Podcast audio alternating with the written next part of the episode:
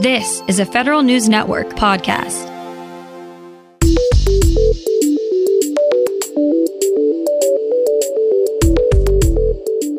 Coming up on today's Federal Newscast, from the folks that brought you the SolarWinds breach comes another potential threat to agencies' networks. Customs and Border Protection has punished dozens of officers for their social media posts. And Veterans Affairs is ready to start dishing out COVID booster shots. These stories and more in today's Federal Newscast.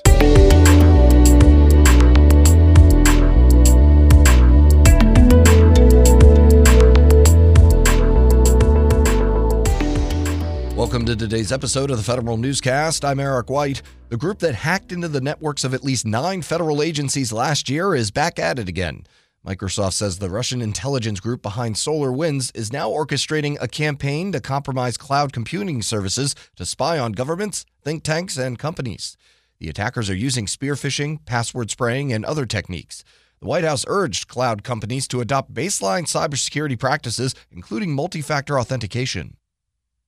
Auditors are recommending the Federal Emergency Management Agency update its flood maps. Federal News Network's Justin Doubleday reports. FEMA's flood hazard maps don't reflect the best available climate science. That's according to the Government Accountability Office, which reviewed select FEMA maps.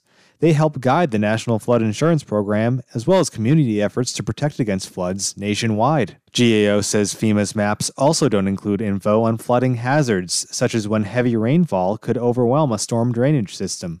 GAO says it could take years for FEMA's flood mapping program to address the issues it identified. Justin Doubleday, Federal News Network. 60 Customs and Border Protection employees committed a form of misconduct for making inappropriate and offensive posts on a Facebook group in recent years.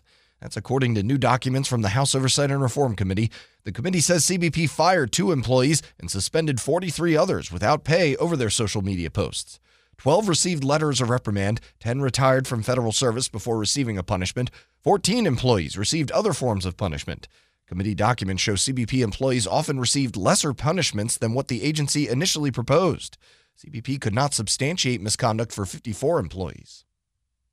The Air Force embraced telework during the COVID 19 pandemic. Now, one of its biggest commands is formalizing it into policy.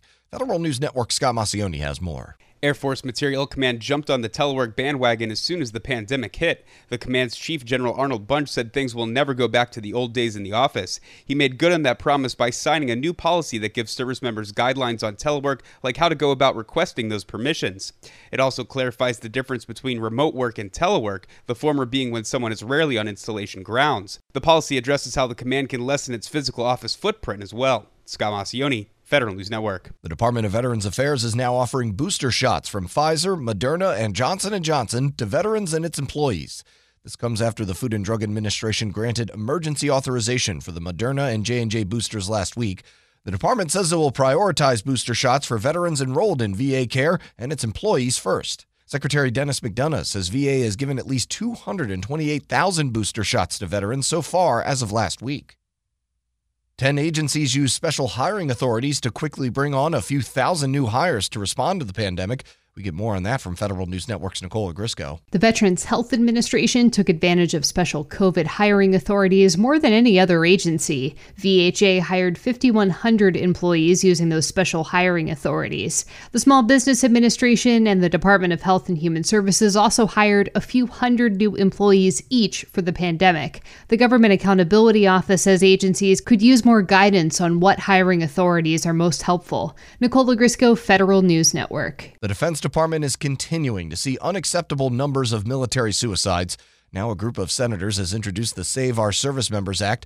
It directs the Pentagon to evaluate the effectiveness of its suicide prevention efforts and improve its data collection. DoD saw a 15% rise in suicides last year.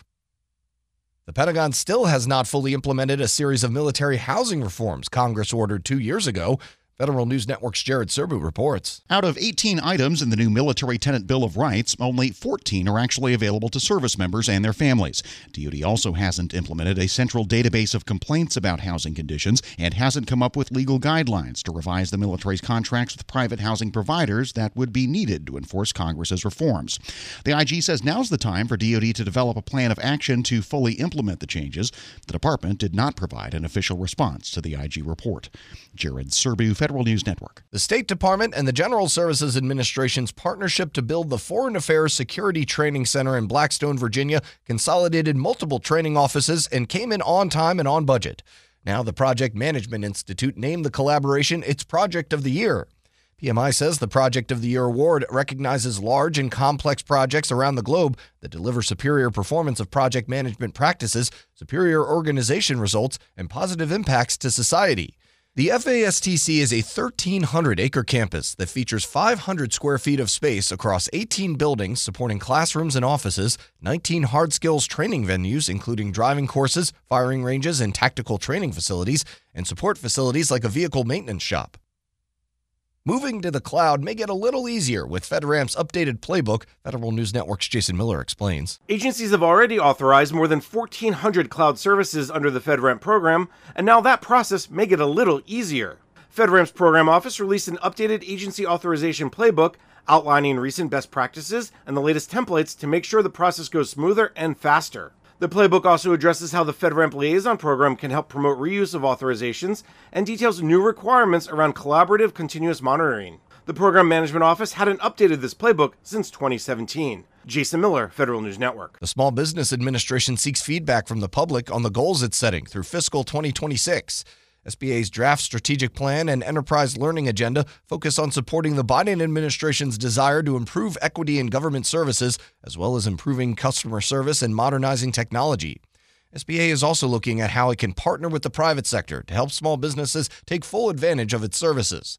The agency is accepting comments through November 19th and the Food and Drug Administration takes a hands on approach to upskill its workforce on data skills. Here's Federal News Network's Jory Heckman. The FDA is launching a data modernization action plan that means less of an emphasis on traditional classrooms and coursework for its workforce.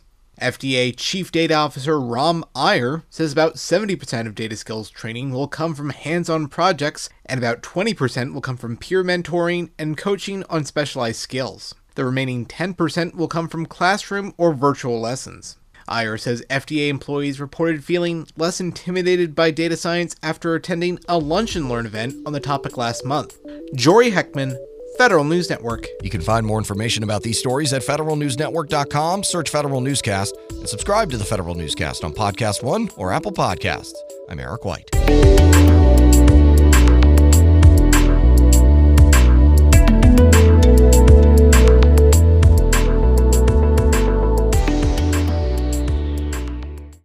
With winter weather making it harder to stay active, here's a gift idea for the outdoor adventurer in your life the Allbirds Mizzle Collection.